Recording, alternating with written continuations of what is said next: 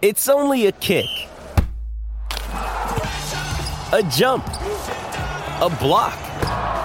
It's only a serve. It's only a tackle, a run. It's only for the fans. After all, it's only pressure. You got this. Adidas.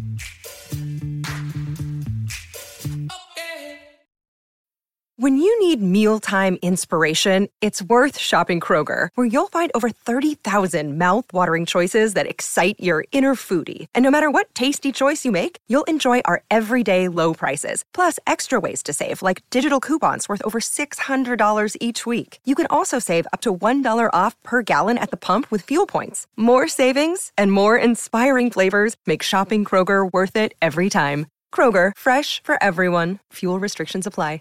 Prepare for glory! I wanna know if you got your popcorn ready. Do you got your popcorn ready? I came out the womb, I was ready. And he's hit the end zone for an unbelievable touchdown. I would be honored if you played football for this team. Throw it up above his head. They can't jump with me. Golly. Oh, they tackle him at the 40 yard line. Who can make a play? I can. Who can make a play? I can. Welcome, ladies and gentlemen, to the Fantasy Football Roundtable Podcast. Thank you guys so much for joining us in another great episode we've got lined up for you today. I am your host, Matt Bruning. You can find me at SportsFanaticMB on Twitter. Looking forward to continually talking about the 2019 draft class. So, obviously, we put out an episode just a few days ago with Mr. Andrew Harbaugh. Again, you can find him at Mandrew NFL. Uh, he joined us to talk about our top 12 running backs. It kind of went back and forth with Dennis, him, and myself, and talked about the guys we had up there, who we liked, who we disliked. Today, we are continuing in that theme. We will be bringing on Mr. Garrett Price of Dynasty Nerds, a friend of Dennis, someone that uh, has recently jumped into the industry and has become a fantastic writer already, is soaring up through the ranks. You guys can find him on there. Check out his threads on all these players that he's doing. They are awesome. He goes into full detail on what these players are good at, what they're not good at, gives you clips all on Twitter, very easy to find. Really cool idea. I know a couple other people do it as well, but I really like his breakdowns, and I think you will as well. So go check him out. Definitely follow him. He is worth the follow. He uh, actually, congratulations to him, just got named as one of the top 20 follows in the dynasty industry by Ryan McDowell, who also is a pioneer of the industry, uh, someone you should follow as well. Puts together these awesome FF follows list um, with all of us on there. Obviously, me and Dennis both made the list. Dennis much higher than myself. Again, me just kind of breaking into this industry last year. Um, I appreciate all the support that everybody has given me, obviously, as well. Um, it's been awesome to kind of be even just named on that list with everybody else. Uh, again, I think I was 70, so nowhere near as close as Dennis, who I think was up in the 30s, and then obviously Garrett was number 20, which is just awesome. Um, that's why I'm bringing these guys on here to give you guys their advice because, uh, you know, again, I was the guy who gave you guys Ronald Jones last year. yeah, it still hurts, guys. Still hurts. I did give you guys Philip Lindsay as well, so hopefully you guys took the Philip Lindsay advice and that somewhat took the sting out of the Ronald Jones advice. Um, but uh, really enjoy talking to these guys, and, and we're going to bring them on here today. Obviously, Dennis, the, the regular co-host with me every week. Uh, we we know uh, and we know and love him, but Garrett, uh, a new gentleman, a new uh, Dynasty Nerds writer, and I don't actually know if he's new new, but uh, has definitely been putting out a lot of stuff that I've really enjoyed here as of late. So again, guys, give him a follow at Dynasty Price on Twitter. He's awesome, uh, and I can't wait to bring him in here and talk to him about the running backs really quick. Uh, before we get into that, um, obviously there's been some news, so I'll talk about that really quick with Antonio Brown.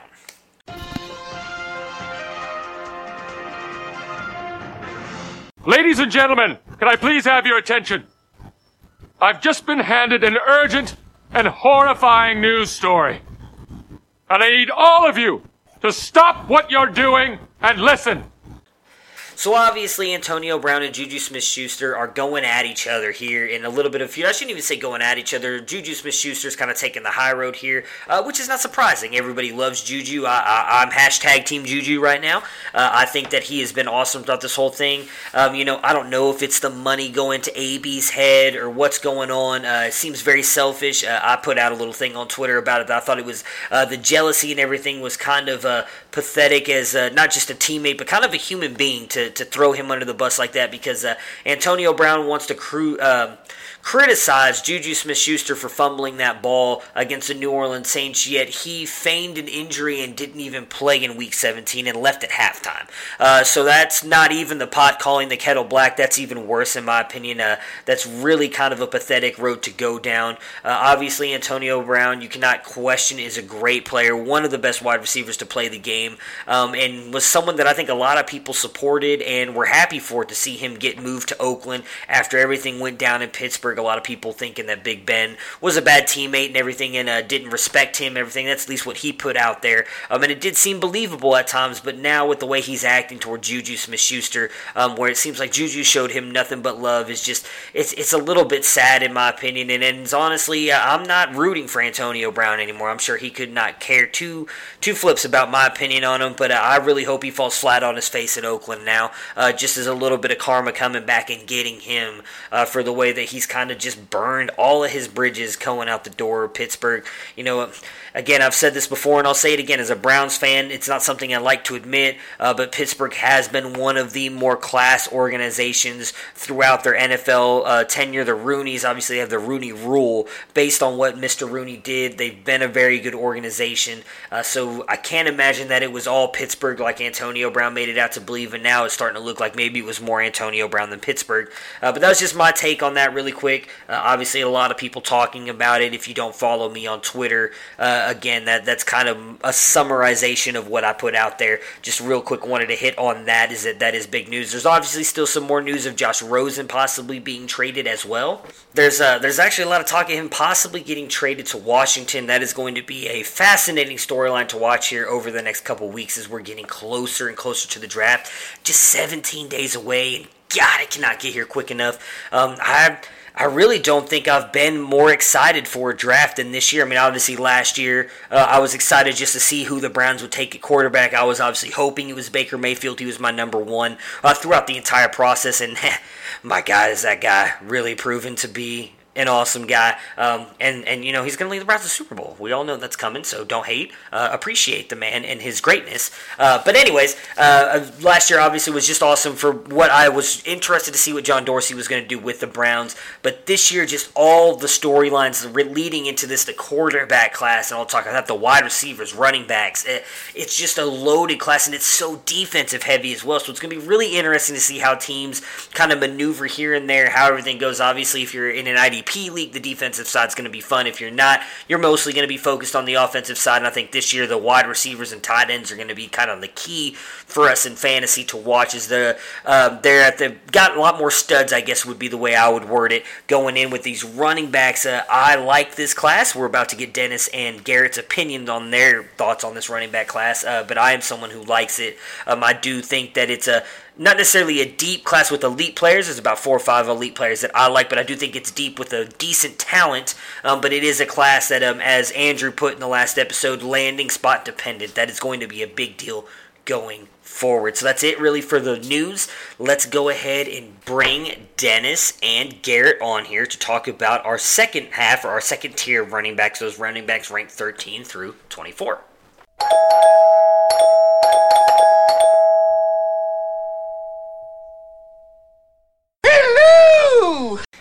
And as always, we have Mr. Dennis Bennett with us today. What's going on, Dennis? How are we doing? Well, hello, hello, hello. I am just having a great day coming off a, a weekend of familial bliss with a pain in the butt teenager. hey, we've all been there, though, man. We've all given our parents hell, right? No, I was a perfect child. Oh, well, I, I wasn't, so you know. But don't don't ask my mom for a second opinion, though. Gotcha. I, I can understand that, you know. And uh, as uh, alluded into the intro here, we have another special guest joining us today to talk about some more running backs in this uh, 2019 draft class. Uh, he writes for Dynasty Nerds with Dennis here, Mr. Garrett Price. You can find him at Dynasty Price on Twitter. Garrett, what is going on? How's it going, man? How you doing? Oh, you know, we're just living the fantasy dream over here. How about yourself?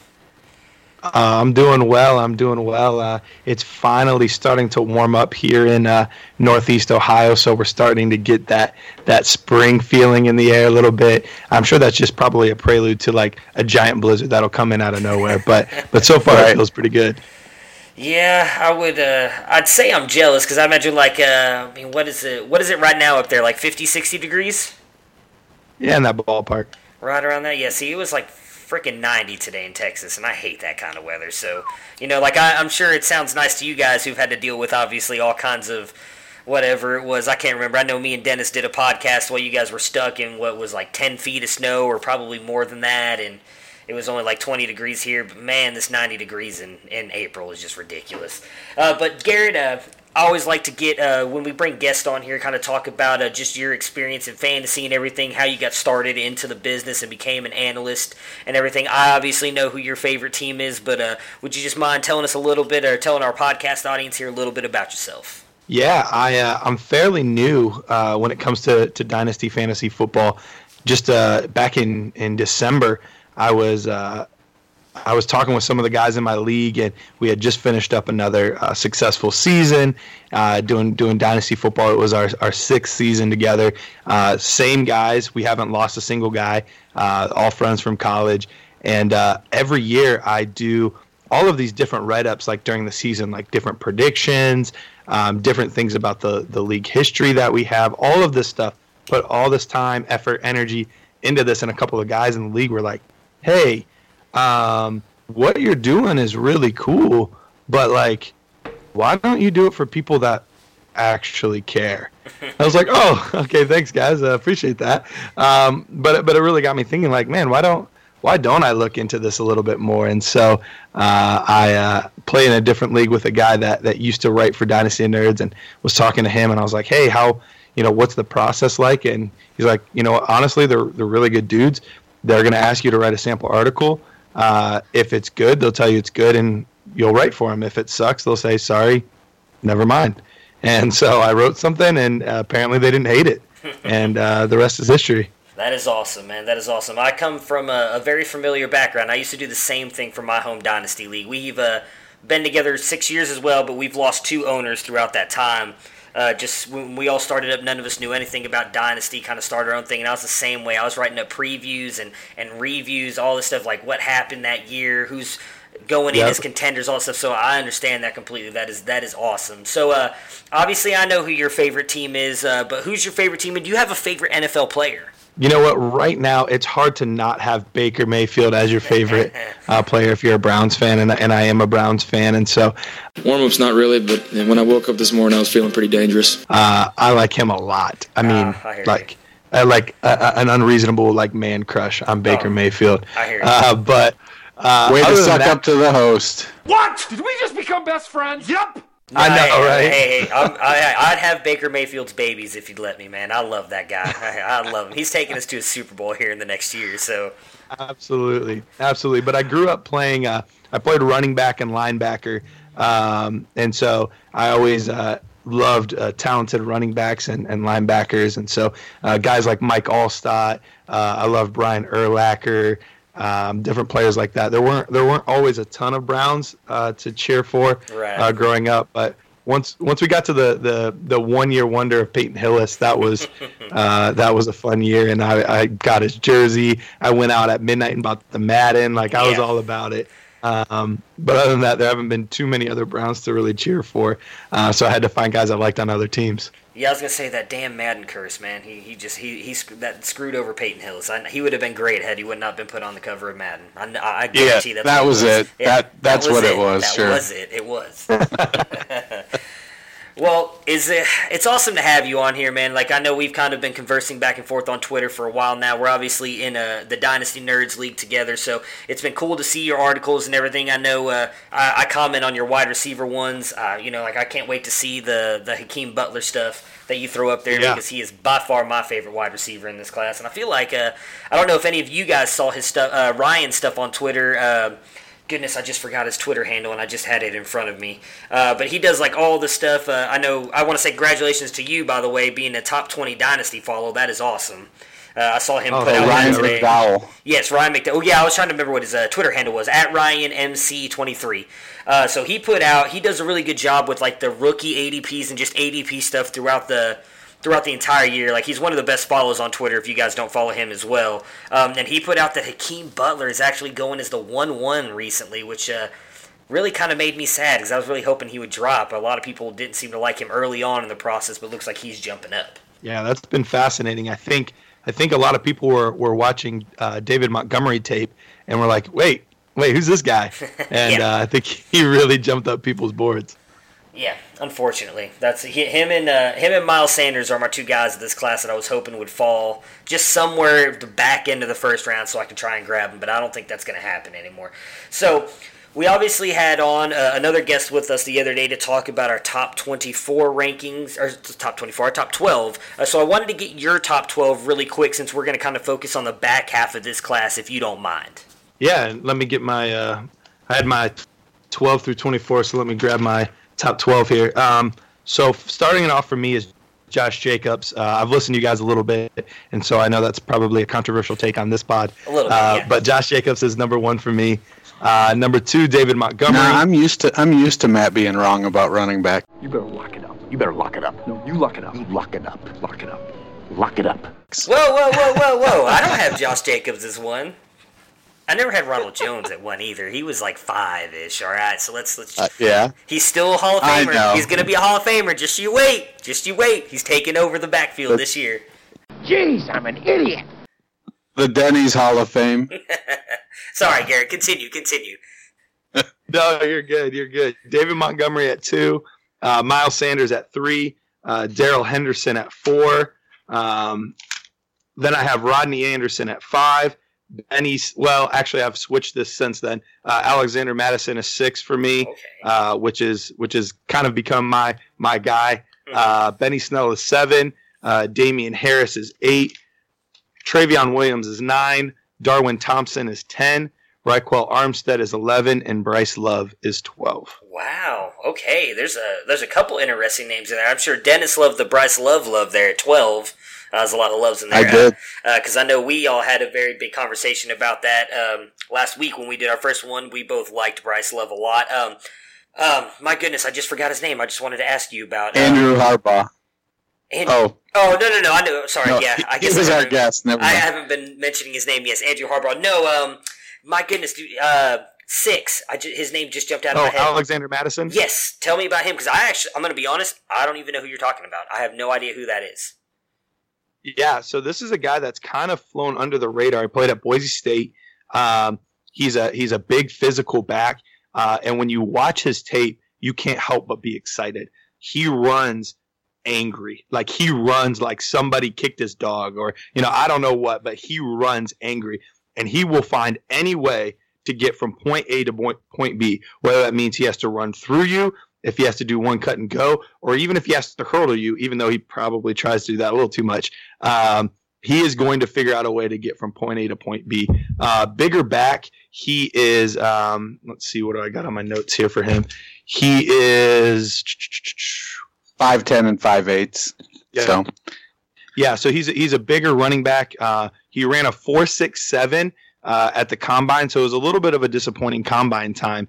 Uh, but he, he looked a lot faster on the field, and so it was interesting during his pro day. He actually ran a four five two, uh, so that definitely helped boost his stock there.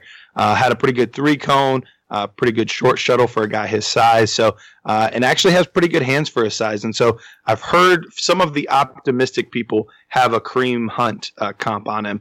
Uh, I don't know that I would go quite Kareem Hunt, um, but but I think this dude could absolutely be a stud uh, at the next level.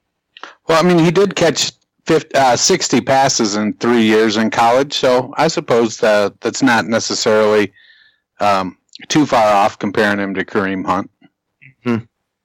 Where uh, where would you expect him to go in the NFL draft? You think he's uh, like a day three pick, round four through seven? Yeah, I think so. I could. I, I would say right now probably early fifth if I had to guess. I think he'll be right around there, late fourth, early fifth. Um, I definitely think he's improved his uh, his stock with that forty time because I think that was a lot of people's biggest concern.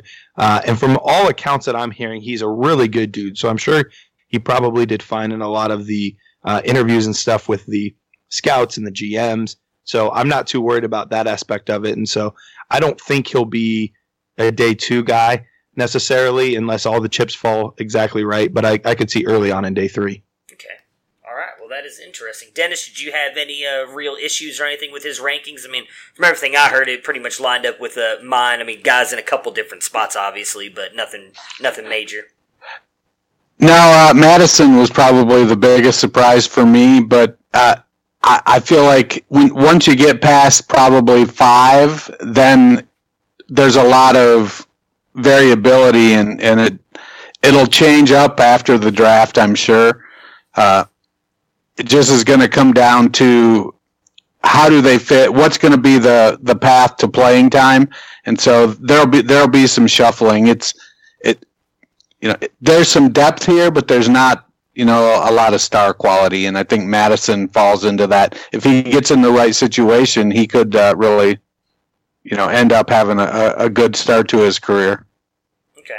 Uh, and real quick, I want to get uh, one more question from you before we move on to 13 through 24. Uh, I just want your thoughts on Rodney Anderson because he's one of my favorite prospects with Miles Sanders. Uh, I do think a lot of people kind of forget how talented he was just a couple years ago. Uh, the injury this year, obviously only playing in two games, has really kind of, I think, hit his value because he's kind of gotten hit with that injury bug. Uh, how do you kind of perceive him moving forward into the NFL? Yeah, I have him at running back five right now. Um, as far as if if there weren't injury concerns with Rodney Anderson, he would probably be my RB2. Okay. I like him a lot. I think he has a lot of talent, a lot of ability. I do think he looked a little bit better uh, being in being in such good offenses. Um, but overall, I definitely love his talent. It's all just a question of health with him. And so for me, I would have a hard time taking him in the first round just because of those health concerns. But if that was off the table, he's probably a top three pick, top five pick. Okay, gotcha. All right. Well, let's move into our running backs 13 through 24. Um, I'll just be straight up honest right now. I don't have 24. I've got 20 that I'm interested in, so I'll kind of cut my list off there. But I want to hear your 13 through 24, and then we'll get Dennis's, and then I'll give mine, and then we'll kind of interact with each other here, see what uh, the major differences we have. Yeah. So for me, uh, a guy that I think I'm a lot lower on than than most other people uh, comes in at 13. I have Devin Singletary uh, at 13, Justice Hill at 14, Devine Ozigbo at 15, 16. I got Ohio State product Mike Weber. Uh, 17. I have Alex Barnes. 18. Travis Homer. Uh, I got Higdon out of Michigan at 19. Uh, Dexter Williams at 20 out of Notre Dame. Uh, let me get the last part. Myles Gaskin at 21. Uh, the receiving back, James Williams at 22. Uh, the ever so slow Elijah Holyfield at 23. And uh, rounding out my 24 is Qadree Ollison. Oh, I love that. I, I, saw your article you did on him. That that that got him to 24. So you were you were my big influencer there.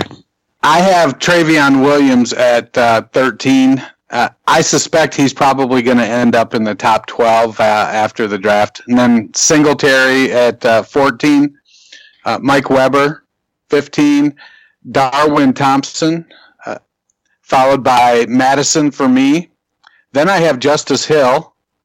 Uh, where am I at? About 19, Myles Gaskin. 18 is Myles Gaskin. 19, Wes Hills out of Slippery Rock. 20, Travis Homer. Actually, that might be 21. Uh, 22, Elijah Holyfield. 23, Qadree Ollison. And uh, 24, Jordan Scarlett out of Florida. Actually, I, I think I'm going to switch Ollison and Holyfield. Okay. So I'll make Ollison will be my 22, Holyfield will be my 23. All right. God, mine's extremely different than your guys, and I'm not sure if that's a good thing, but probably a good thing for you guys and a bad thing for me. So, my 13 is uh, I always struggle with this dude's name. I'm horrible at pronouncing names, by the way, Garrett. I'm I'm I'm that guy. Let me tell you why I suck. Uh, Devine is it uh, Zigbo? Ozigbo. Ozigbo. Ozigbo. Okay. Yep. Uh, 14 for me is Elijah Holyfield. 15 for me is James Williams. 16 is Myles Gaskin, 17 is Ryquell Armstead, 18 is Dexter Williams, 19 is Karan Higdon, and 20 is Darwin Thompson. That's all that I have uh, marked on mine. So, why the hate for Elijah Holyfield, Garrett? I know why Dennis hates him, so I want to hear your, your opinion on why. I shouldn't say hate him, but why is uh, why is he so far down on your list? So even before the combine, um, let, let's not talk about that just yet before the combine, looking at his tape, um, he was he was one of those guys that looked fine.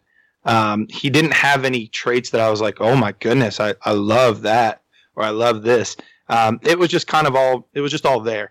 Um, then when you put the the the measurables on top of it, uh, the slow forty time and, and all that, I there there just wasn't a lot to love there for me. And so uh, at that point, I, I'm worried that he might end up being uh, kind of like uh, who was it last year? Philip Lindsay. Not in the case where he he jumps up and is amazing, but but he makes the team because of coming in as an undrafted free agent. Okay.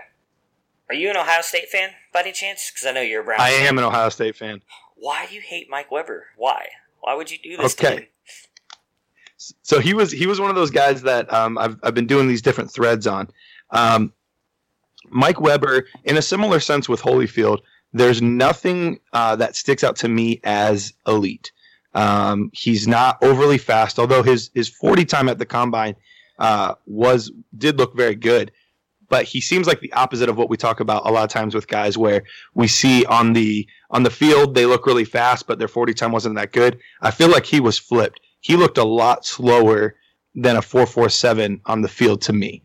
Um, he he's a fine pass catcher. He will get a job on a team as a as a backup running back, but I don't think that there's any part of his game um, that will elevate him to an RB one unless he uh, on a on a team, not not even fantasy football, just on a team, unless he lands in a situation where two guys in front of him get hurt and he has to end up being the guy. But there was just you know watching his tape, he was kind of plotting at time, didn't have incredible balance or vision. He he got brought down uh, easier than you would think for a guy that's that's built pretty well. Um, I just I, I see him as a good career backup and really nothing else. Okay. What about Ryquell Armstead? If I remember correctly, you actually had him in your top 12. I had him lower. I don't I did. remember where Den- Dennis. Where did you have Armstead? I had him at 11. 11. Okay, so you guys both had him in your top 12. What am I missing on him? Because I've got him down at 17 right now. What am I not seeing that you guys are? I just think that he he's uh, got pretty good feet for a big back. He shows some power. Um, I don't have his stats handy in front of me, um, but he he just in the the tape that I did see, he, he looked like uh, a, a back that was going to be able to make make some stuff happen. He he's got decent vision, so he can get to the second level, and he seemed to have pretty good speed. Yeah, I agree. Uh, he was actually one of those combine darlings that wasn't really even on my radar until the combine, uh, and then I went back and watched the tape afterward because I, I wasn't necessarily buying it because uh, there's a guy in here, uh, Alex Barnes, who I had to go back and see his tape too, and I was really underwhelmed when I watched his tape. But when I watched Armstead's tape, um, you definitely saw the speed uh, show up. He ran a 4.45 uh, at 5'11", 220, and so he's he's a pretty good sized kid. Um, but he also did well in the short area drills. Uh, he did a he had a 7.023 cone, which I was really impressed with, um, and then he had a 4.29 uh, shuttle. So when watching, a lot of the physical tools for Armstead are there. The hardest part is he does not have very good vision, and he is. Uh, when when we say this about defensive players, we mean it as a compliment. But here, I'm not sure it's necessarily a compliment. He has an incredible motor where he is going, going, going, going, going, but he is not very patient. And I mean, you would even see times where he would be pushing his lineman over in order to try to make a play. And so I like the physical tools. He just needs a lot of refinement.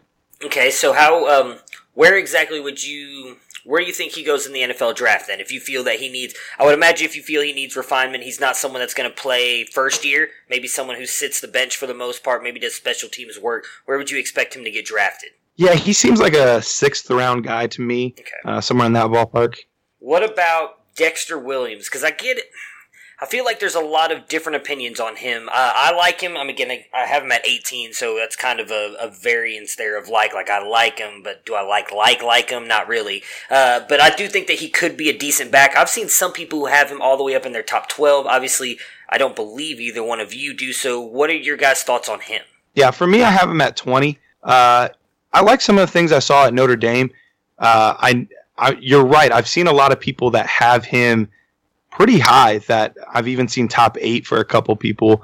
There was one guy, I think he was just a, a Dexter Williams fanatic, but he had him all the way up at like two or something like that. Uh, but but I think most people have him somewhere between uh, 10 and 20, and I'm on the lower end. I'm at 20 uh, with Dexter Williams, and so I, I, I, like some of the things that he can do. I think he's a fine player, uh, but I think he's going to struggle to to make a roster.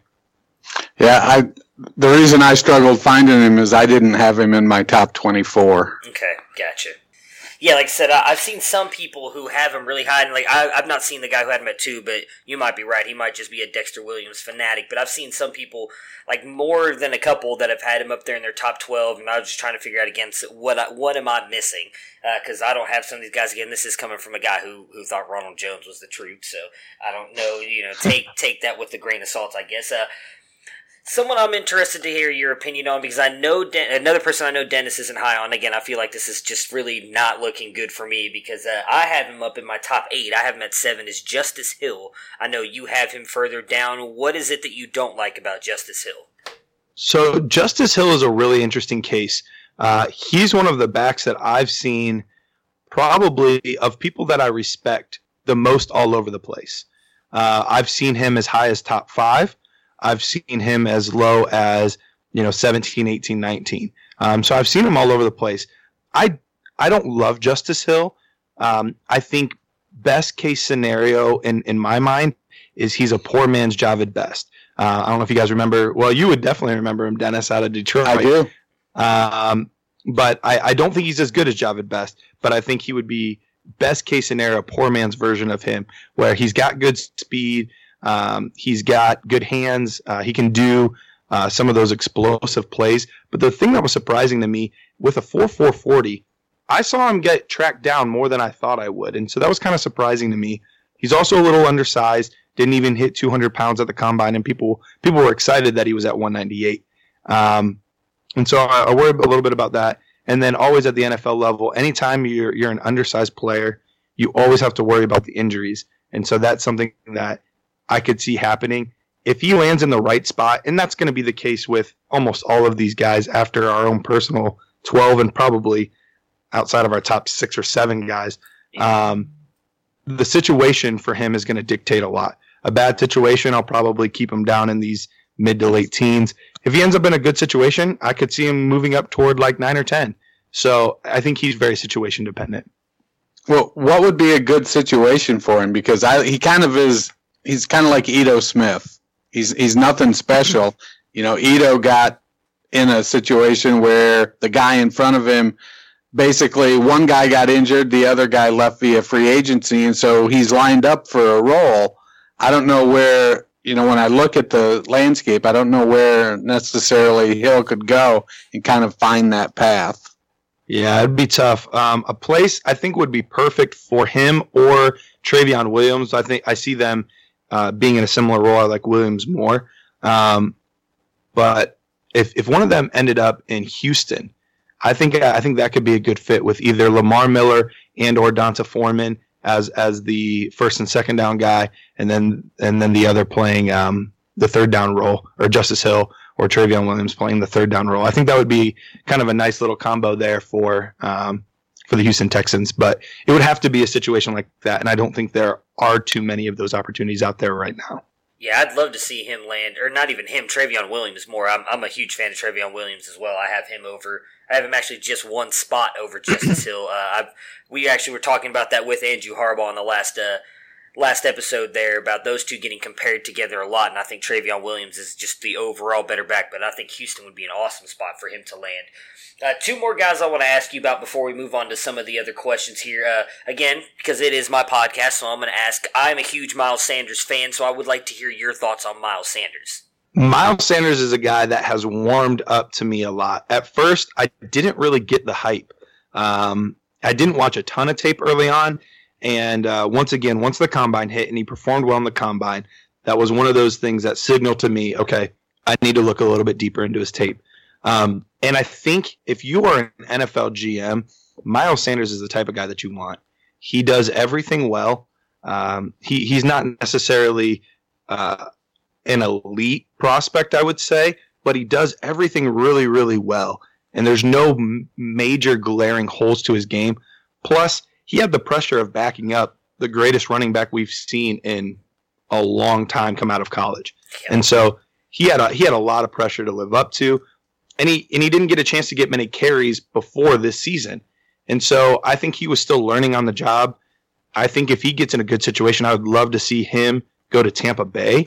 I think he How would all of a sudden become probably probably the consensus number one back if he goes to Tampa Bay.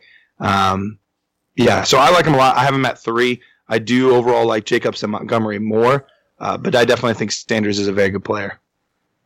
How dare you try and unseat Ronald Jones like that? I don't. I, I might have to end the podcast right here. Now, um, just just for Dennis, because I know he loves Bryce Love. Um, again, he is one of these guys that I think is just all over the map in this rookie class, just based on so many people valuing what he did two years ago, where he had a phenomenal year. I, I'm of the opinion that he should have came out that year. Obviously, he didn't. Came back for his senior year, suffered through injuries almost the entire year. Obviously, now tore the ACL. I believe it was in their bowl game or right at the end of the year. Uh, so a lot of people are like, "Well, he's injury prone. He wasn't really that good. It was just kind of one good year." Some people comparing to Christian McCaffrey. I don't think he's that, but I don't think he's that far off of McCaffrey. I have him right there in my top 12 as well. I have him at 11. I know Dennis is very fond of Bryce Love. Uh, since you have him up there in your top 12, kind of what is your thoughts on him uh, moving forward into the NFL? he is going to be the ultimate boom bust player in this class. When you look at his junior tape, you can't help but drool. I mean, some of the things that he's able to do and that raw speed is is phenomenal. Uh, he's built well, even though he's an undersized guy. Um, he's built well for being an undersized guy. Wasn't utilized as much in the passing game as you would think, uh, but he didn't look like he was necessarily lacking in that area. He could end up I mean, if if we're looking five years down the road, and you tell me that Bryce Love somehow ended up being the the number one back in this class, I wouldn't be shocked.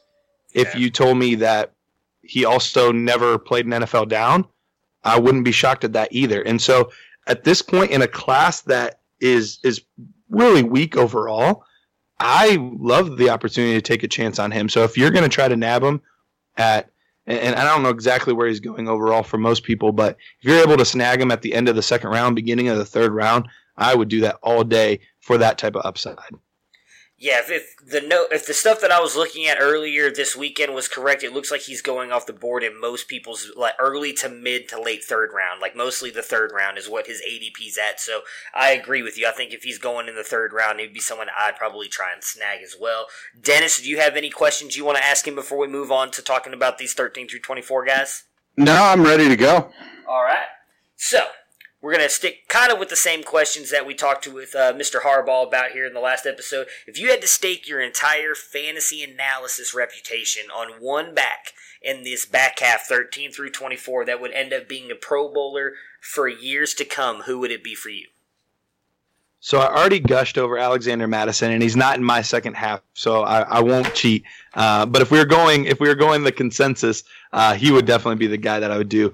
Uh, but as far as the guys that I have in my uh, in my range, there, I would probably go. Uh, uh, see, now I'm stuttering over the name Ozigbo, uh, Devine Ozigbo.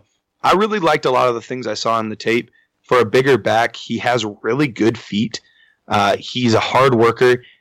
he actually uh, unseated the guy in front of him during the season because he came to the coaches preseason was like, "Hey, what do I need to do to get more touches?"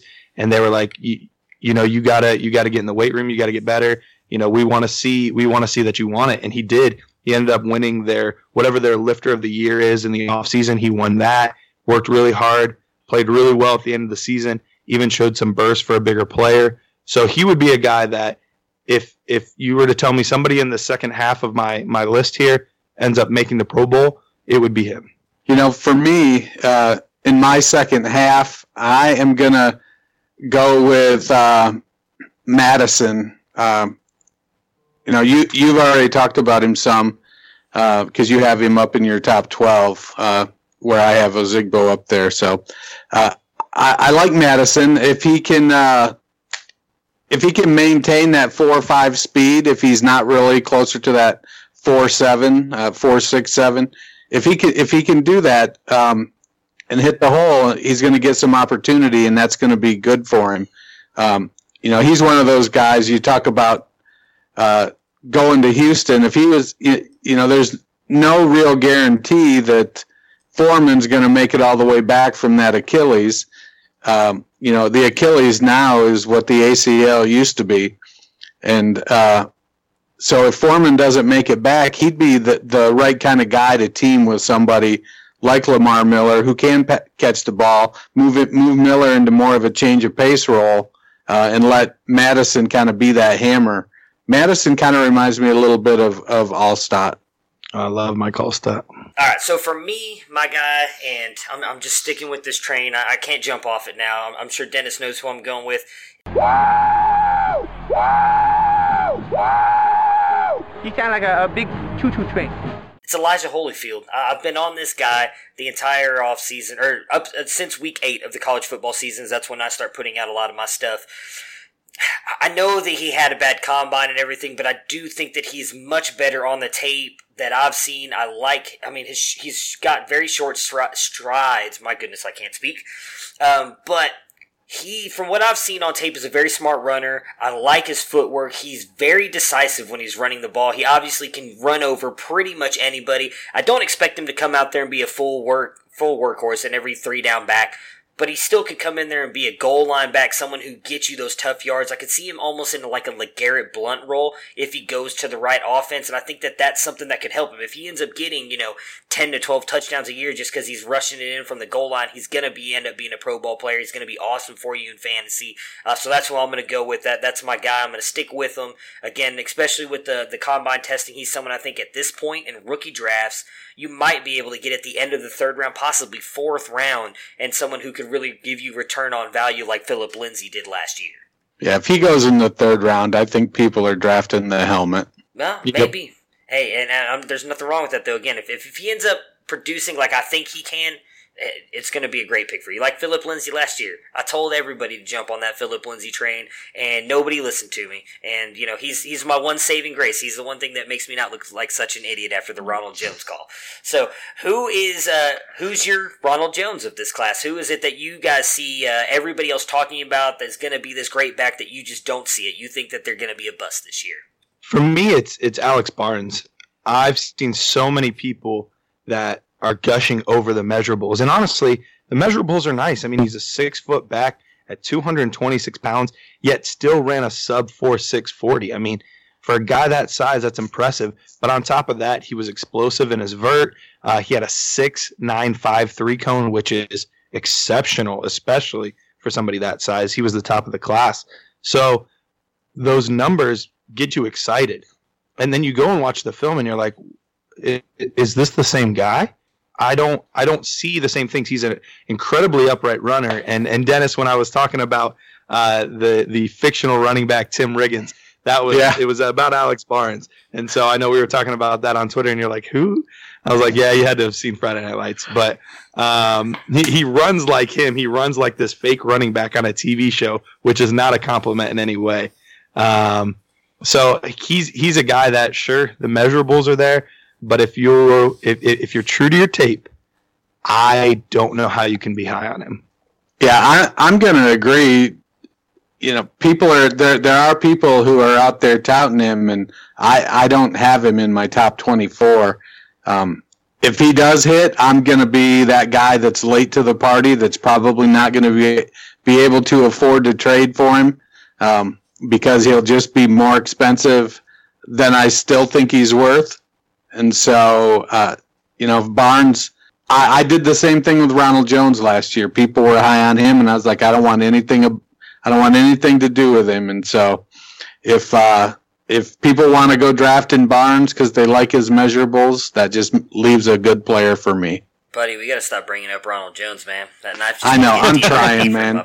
I, I wish you'd hurry up and miss one this year so we can move on. Oh, it's gonna happen, man. You've seen my rankings. It's someone's gonna be up there wrong somewhere. Um, that was Barnes was actually my call as well. So just to, to mix it up a little bit, I'm gonna go uh, Myles Gaskin, just based on the conversation we actually had with Andrew on the last episode. Um, the more and more you, and I know you were with him on this, uh, the workload that he had in college, I haven't really put a lot of thought into that, and I do think that that might affect him a little bit coming into the NFL. I do think that he's really suited for just that receiving back role, and already coming in with that much work on his legs. Uh, you know, I talked about possibly him having like possibly a really good two to three year career, uh, but that's not really what you want out of your running back. Obviously, you want that quick production from him, but you'd like him to at least last, I would assume, five years, six years, and then and upwards of that. And obviously, not a lot of running backs can produce for that long. Uh, so he'll, he'll be my call for this one uh, in my back half. A guy I really like, but I could see with the production that he put up in college and the amount of work he has on his legs, uh, he could kind of fall off once he gets to the NFL. Um, I talked about Elijah Holyfield kind of being my Phillip Lindsay of this class. Do you guys have someone there that you think might go undrafted in rookie drafts or, or really late picks that you think could just jump up on the scene? Maybe not be a Pro Bowler for years to come, but maybe give you a couple good years uh, like Phillip Lindsay looks like he might going forward. Um, I'm. Uh, this is a tough one for me. I have him a lot lower than I probably should, and I, I, finished up these ranks about two weeks ago. And as I've watched more, he he he needs to move up in my ranks in my mind higher than I have him on the sheet. Uh, but James Williams, I think, could be one of those guys. He's not going to be a three down back for you, uh, but he is an elite pass catching back, and I think uh, everyone's comping him to to to James White. I think that's an excellent comp. He there there's a lot of similarity in their game, and so if he gets in that right situation where he can be uh, a James White, a Tarik Cohen, he could he could accidentally sneak up there, and all of a sudden he could be a very very valuable piece for your fantasy team. Yeah, I actually had Williams at six based on him being ready for that role to be able to step right in day one, be your lead receiving back, play on third downs. Um, so I'm I'm a big fan of Williams. Um, but in my second half, the guy I'm kind of looking at that I, am going to stick with pounding the table for is uh, Qadree Ollison. He's a, he uh, didn't measure as well in the athletic testing as I would have liked, but when you look at his tape, he did show some burst. Uh, can catch the ball a little bit. Uh, runs hard. He's a big guy, six foot, two twenty eight. Put up a four five eight forty at his pro day. Uh, I don't think he got invited to the combine. So, you know, when I looked at when you look at his stats, they're, they're kind of really weird because he came in as a freshman and I think he had a thousand yard season. And then he wasn't hardly used for the next two years. And then he came on as a senior and had a really good year. But then you realize, oh, wait a minute, his freshman season was uh, when James Conner had cancer. And so he came in. Uh, Conner was out getting treatment. He, he performed. Conner came back. And uh, he really was very supplemental. Uh, change of pace, spelled Conner. I, I, think if Ollison gets in the right role, he's going to be. Um, he he has some Mike uh, Alstott traits to him, uh, and he, he can get up in there and he, you know he's going to get you that yard you need. He's going to get you two yards, and if he gets through the line, if you know, if you give him that little crease, if the line gives that hole there, uh, he he's going to break off thirty or forty yards as well. One guy he kind of reminded me of was uh, I know this is a little bit more old school, but uh, Ron Dayne. He reminded me a little bit of uh, Ron Dayne. Yeah, but he, you know, I don't know. He, he's Dayne was Dayne kind of had that Lev Bell patience without the burst. Yeah, I could see that. I could see that. So yeah, I hope he has a better NFL career than Ron Dayne. Yeah, yeah, he had a great Ron Dayne had a great college career, not not so much in the pros. All right, for me, mine is God. I, I'm gonna butcher his name again. Is Devine Ozigbo? I'm just I'm horrible with these last names, man. I cannot get this right. What? How do you say his last name? And you just told me this, and I already forgot. Ozigbo. Ozigbo. Okay, I gotta I gotta try and get this I not sounding like an I part. Ozigbo. Um, I liked what I saw out of him this year. Uh, came in a little bit thicker this year. I don't. Uh, like he put on a little bit more weight. Uh, I liked what he did there with Nebraska. Very good lateral quickness. I liked his little bit of a power that he showed as well. I think that he, uh, if he can keep the kind of size that he showed this year, should be a very good NFL back. Uh, not sure if he's got the ability to be a three down back. Uh, I have him at 13 at mine, so he's right outside my top 12. I do like him a lot, though. I think that he has a chance to be a star.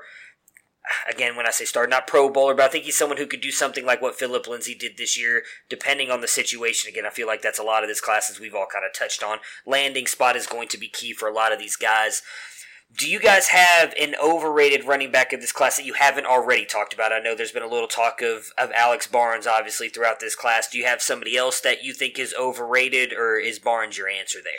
I mean, Barnes Barnes was my answer for for the the most overrated, but another guy uh, that I've seen in most people's top eight or nine running backs that I've down at 13 is uh, Devin Singletary. Uh, he's he's smaller. Uh, I he doesn't have the speed that you would think of for for a smaller running back, and I just don't see any path to him being an incredibly successful football player. Yeah, I have him down at 12. He he uh, him and uh, Henderson at, at, a glance look very com- comparable, but when you dig deeper, you know Henderson is a much much better back, and uh, I, I just I feel like Singletary is just gonna fade away quickly. He's small and he's slow. Okay, for me, mine is um, and and I might change this opinion at some point after what uh, I just heard from you earlier about him, uh, Garrett. But uh, Ryquell Armstead, for me, I just haven't seen as much as other people have. I do need to watch some more tape on him, uh, and I will go back a little bit just based on what you were telling me earlier on him. But he's just someone that I'm not that high on. Uh, I don't think that he has what it takes to be a good back at the next level. I, I have him down at 17. I know some people have him up in their top 12. A lot of people do, so that probably means I'm wrong on him. And I mean, that's not anything new for me, but uh, he's right now one of the most overrated backs for me. Um, do you guys have an underrated back of this class? Someone that you guys, I'm, I'm, I'm sure I know who Garrett's is going to be. as he touched on him earlier? But uh, someone that nobody's talking about that you think has a shot to be a really good running back at the next level. Yeah, I mean, I guess it would probably be cheating if I uh, kept kept pounding the table for Mattison. No, that's uh, fine. But, Go ahead. That, that's the that's the whole point. He, like I said, he's no one I, in all honesty, had never even heard of. So I'm glad that you brought him up because that gives me some some homework to do now to go look at this guy. Yeah, he's he's a fun one. I mean, he really is, and uh, he's one that both because sometimes you watch just the highlights on a guy and you're like, oh my gosh, this guy is incredible. I I need him. I need him on my fantasy team. But then you go and watch the game tape and you're like, oh, those were literally his only good plays. Never mind. I'm, I'm not interested. Um, whereas I think he does a good job of, he fulfills both. Uh, there were the biggest knock on him that I've heard is sometimes his yards per carry were a little bit low, but that offense that he was in was terrible. Um, and honestly, this is going to sound like I'm not high on him when I say this, but uh, don't hear what I'm not saying. He reminds me a lot, and they played at the same school, of Jay Ajayi. Now, I know people aren't as high on Jay Ajayi right now, but let's remove the, the knee issues uh, and just look at on the field production only. When Jay Ajayi's been healthy, he's been a very good running back. And I could see a lot of that same game inside of Mattison. Yeah, and, and I talked about him last week uh, a little bit. Uh, I, I like Travis Homer a lot. Um, I think he's somebody that, you know, he's he's never going to be a 300 carry back, but he's somebody that can come in, I think, and carry the ball 150 times and catch 50 passes. Uh, he's got good speed, decent size, 5'10, 201. If he gets some grown up weight on him, bulks up to about 210, um, you know, he should be able to, to put together a nice career. Okay, for me, um, mine's Mike Weber. Uh, I have him obviously in my top 10. Uh, Dennis, where did you have Mike Weber again? I had him at 13. 13 uh, yeah. Wait, uh, 15. 15. Okay. So I know both of you guys and obviously had him outside of your top 12. I believe, uh, Garrett, you had him past your 15 as, right, as well, right? You had him 17, was it? Uh, 16. 16. Okay, so Mike Weber for me is someone I've had in my top 10. I, I, I, like Mike Weber. I do know there's some people that are high on him as well, but a lot of people seems have him outside uh, their top 12.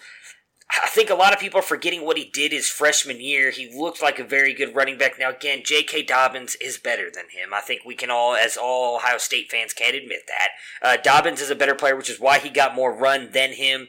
Um, he probably is only a rotational back at the NFL level, but I do think that he's a very good runner. He can catch the ball. He's very explosive in the short area. I, I've heard a lot that he's very smart. He's got a great football IQ, which I think is going to be great at the next level. Uh, if he can land in a good spot, for instance, we talked about. Um, uh, Houston earlier, a place like Buffalo maybe that needs a receiving back, somewhere where he can just be the main receiving back. I think Mike Weber is someone that can be really good, so he's kind of my underrated guy, a guy that uh, not a lot of people I think are talking about uh, that should get a little bit more pub because I think he's a lot better than we're giving him credit for.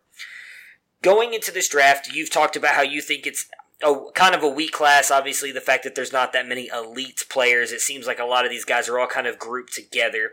So, over under and how many backs do you think get drafted all together in all seven rounds in this draft at 14? Would you take the over or the under?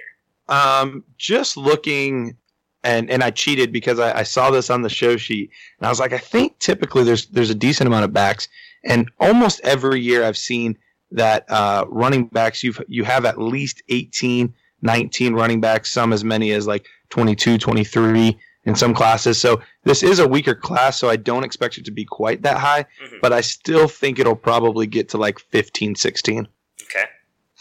Yeah i think if the over under is 15 uh, it's gonna it's gonna be a squeaker but I, I, I think it's gonna hit the over I agree. I, I think it's going to go over as well. Now, I'm, I am someone who's a lot higher on this class again. I, I think obviously I only have 20 guys ranked compared to some other people's 24, um, but I would I can imagine all 20 of those guys easily going in say the top six rounds. I would assume some will probably go in the seven, uh, but I do think just based on the volatility of that position that people are they're going to draft more and more, like you were saying, Garrett, up to 19 to 20 in some drafts, just based on the injury history at that position. Those guys get beat to hell almost every single play, so you're going to bring in guys, keep them probably on their practice on your practice squads and everything in the NFL uh, in case you suffer a serious injury there. Uh, Garrett, how many workhorse backs do you have in this class? So, overall in this class, I think as far as guys that will actually get a job and have a chance to be a true workhorse back, we're probably only looking at three or four. Um, for me, I think Josh Jacobs will get to be a workhorse. I do think eventually both Miles Sanders and David Montgomery will be after that's where it, it gets interesting. I'm not sure that, that Henderson will unless he lands in the right situation that's going to utilize him well, but I don't see it happening. Uh, I do think either Mattison or, or possibly Benny Snell could, um, but we're not looking at more than maybe maybe five backs in this class. Yeah, I'd agree. I'm not, you know, I'm not sold on Jacobs 100%. Um, I, I think he looks great coming off the bus and he makes a few plays. But uh, I, you know, Saquon Barkley went in with five star recruits and became the man. Josh Jacobs went in with five star recruits and became a man. And so there's there's it's you know it's, it's different to me. And so while I think he's got the build for it, uh, there there's more variability. But I, I could see Rodney Anderson uh, becoming a workhorse. He's got good three down skills. He's a big back. It'll just with him, it's going to come down to uh, can he avoid the fluke injuries? Um, you know, he gets dinged up, but when he was running last year uh, or the year before, before he his healthy year, you know, he looked he looked like a monster, and uh, I, I, think he's uh, somebody that can come in and, and carry the load. Yeah, and I'm right there with both of you. For me, I've got four uh, in Montgomery, Henderson, Sanders, and Anderson, and I got Josh Jacobs right there on the outside. I am also someone who's not big on Jacobs. Just I don't.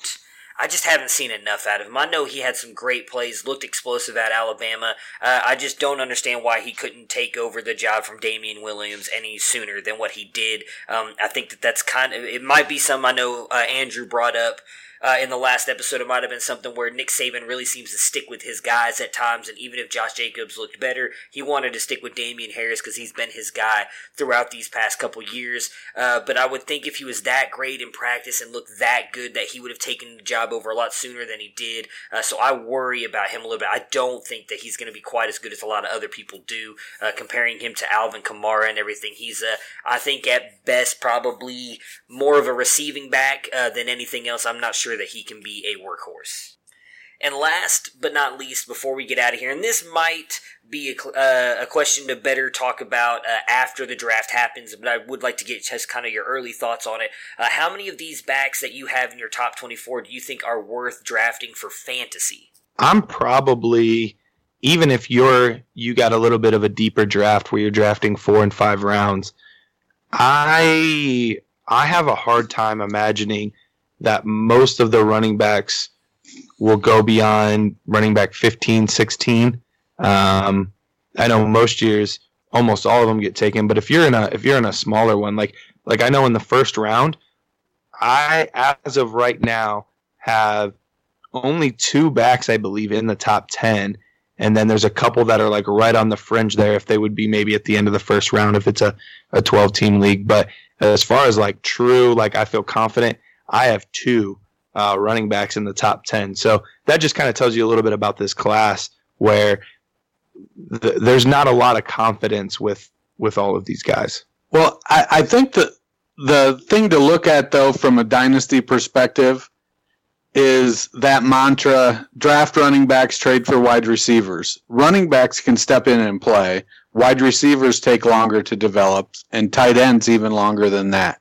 And so the smarter dynasty players are going to take running backs, more running backs, and earlier running backs. And I know in the leagues that we play in, you know, we play with a lot of very smart players. And so I, I feel like, yeah, the, the, AJ Browns and the N'Keal Harrys, uh, Hakeem Butlers, those guys are going to get drafted.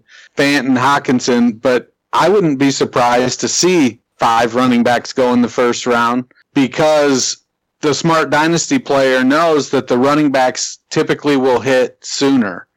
The the position does take more of a beating. You need to have, you know, it's like uh, Woody Hayes used to say, you need to have a pair and a spare.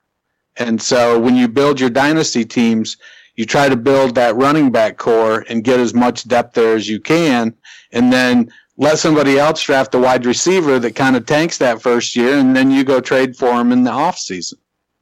Overall, I definitely agree with that. I, I do like to try to draft running backs and, and trade for receivers, and so I think that's good you brought that up.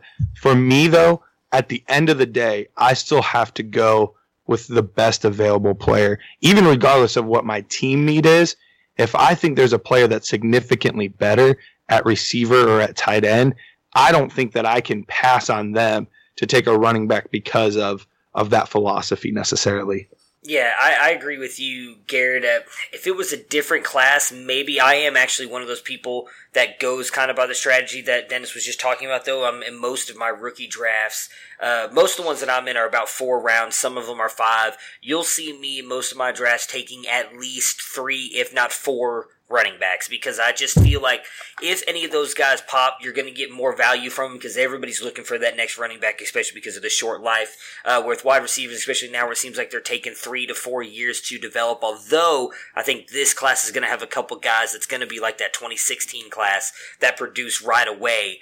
Um, I would for me in this class, I think there's only those top four for me, and, and Henderson, Montgomery, Sanders, and Anderson that I would entertain taking in like the top 13 to 14. I think anything, anyone out of those, I would probably lean heavy on wide receiver in this class. And Anderson, I probably wouldn't even take that high because I have a feeling he would drop to probably the back end of the second round would be my assumption. I know, um, you know, we're, it seems like we're all very high on him, but I've seen a lot of people that have him all the way down at 10 or 12. So if most people are talking about him being at the bottom of their first round ranks, your chances are you're going to be able to get him late in the second because of how many wide receivers are going to go in these rookie drafts. Um, yeah, I definitely agree with that.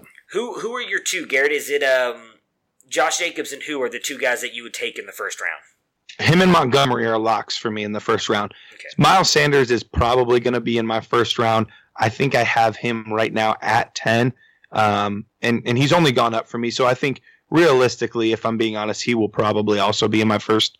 But um, then with guys like uh, Henderson, Anderson, Mattison, Snell, right now I just can't justify taking them in the first round. Right. And how early would you take a running back in the first round? Would you would you be willing to take Josh Jacobs at one one, or how far do you think how far back would you have to be in the first round before you would take Jacobs or Montgomery? So right now, for me, there's a tier of four guys that I really like.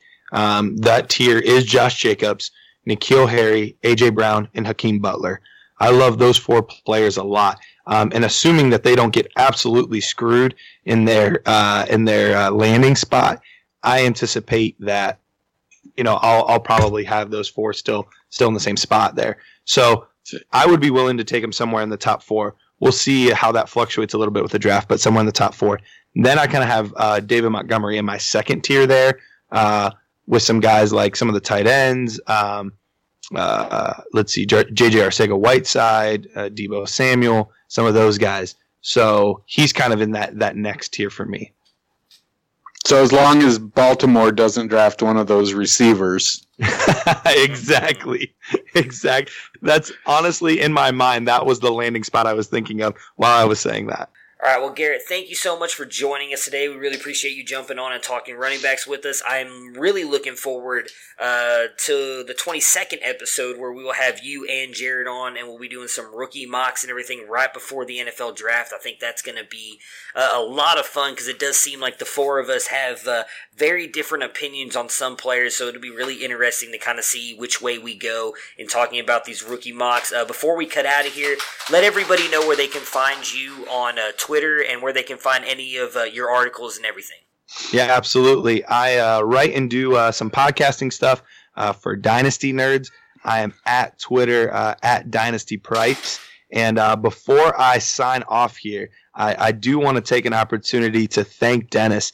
Um, Dennis probably the the same story is probably true for quite a few people, uh, but Dennis was one of the first people to kind of reach out to me when I first started, and he didn't have to. Uh, but but he he saw something. I don't know. Maybe it was just him being nice. Maybe he didn't see anything. Uh, but he, he at least saw enough to uh, to invite me to some stuff, uh, get me involved with some of the other writers and some of the other people in the industry. And so uh, I know that's the story for for some other people uh, as well. But but Dennis has definitely been. extremely instrumental in, in getting me where I'm at right now. So, Dennis, I know I haven't had a chance to talk to you in, in, in person necessarily, but I did want you to know that I, I genuinely do appreciate uh, all your help with this. Well, thank you. And, uh, you know, all I do is say hello. You guys do the work. Dennis, obviously, we all we all know, but go ahead and give us again where we can find you on Twitter and where your article's at as well. Well, you can find me on Twitter at culture underscore coach, but with Garrett's recent uh, handle change, I'm wondering if I should maybe make my uh, at something more uh, fantasy football ish. Uh-huh but I, have been culture coach for so long. I, I feel like I've developed a, a, uniqueness to it, and so I'm a little hesitant. So at least for now, I'm still going to be at culture underscore coach. Uh, I do write for dynastynerds.com. Uh, I've got an article in the hopper fixing to come out. It should be out in a day or two. It's in the editor's hands now about the ideal landing spots for uh, some wide receivers. Uh, it's the Down and Dynasty column. It's the follow up to the running back uh, one. Uh, it'll be followed by a tight end one and a quarterback one. So uh, be ready. And, uh, you know, as always, I'm uh, your co host on this here illustrious podcast. Well, guys, thank you so much for joining me today. I really appreciate you guys jumping on and talking with me about this rookie class, and I look forward to doing the rookie mock with you guys in just a couple weeks. Thanks for having me right on.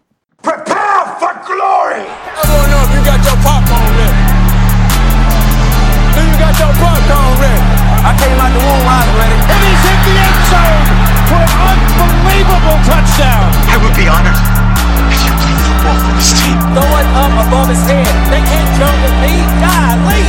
Oh, they tackle him at the 40-yard line. Who can make a play? I can. Who can make a play?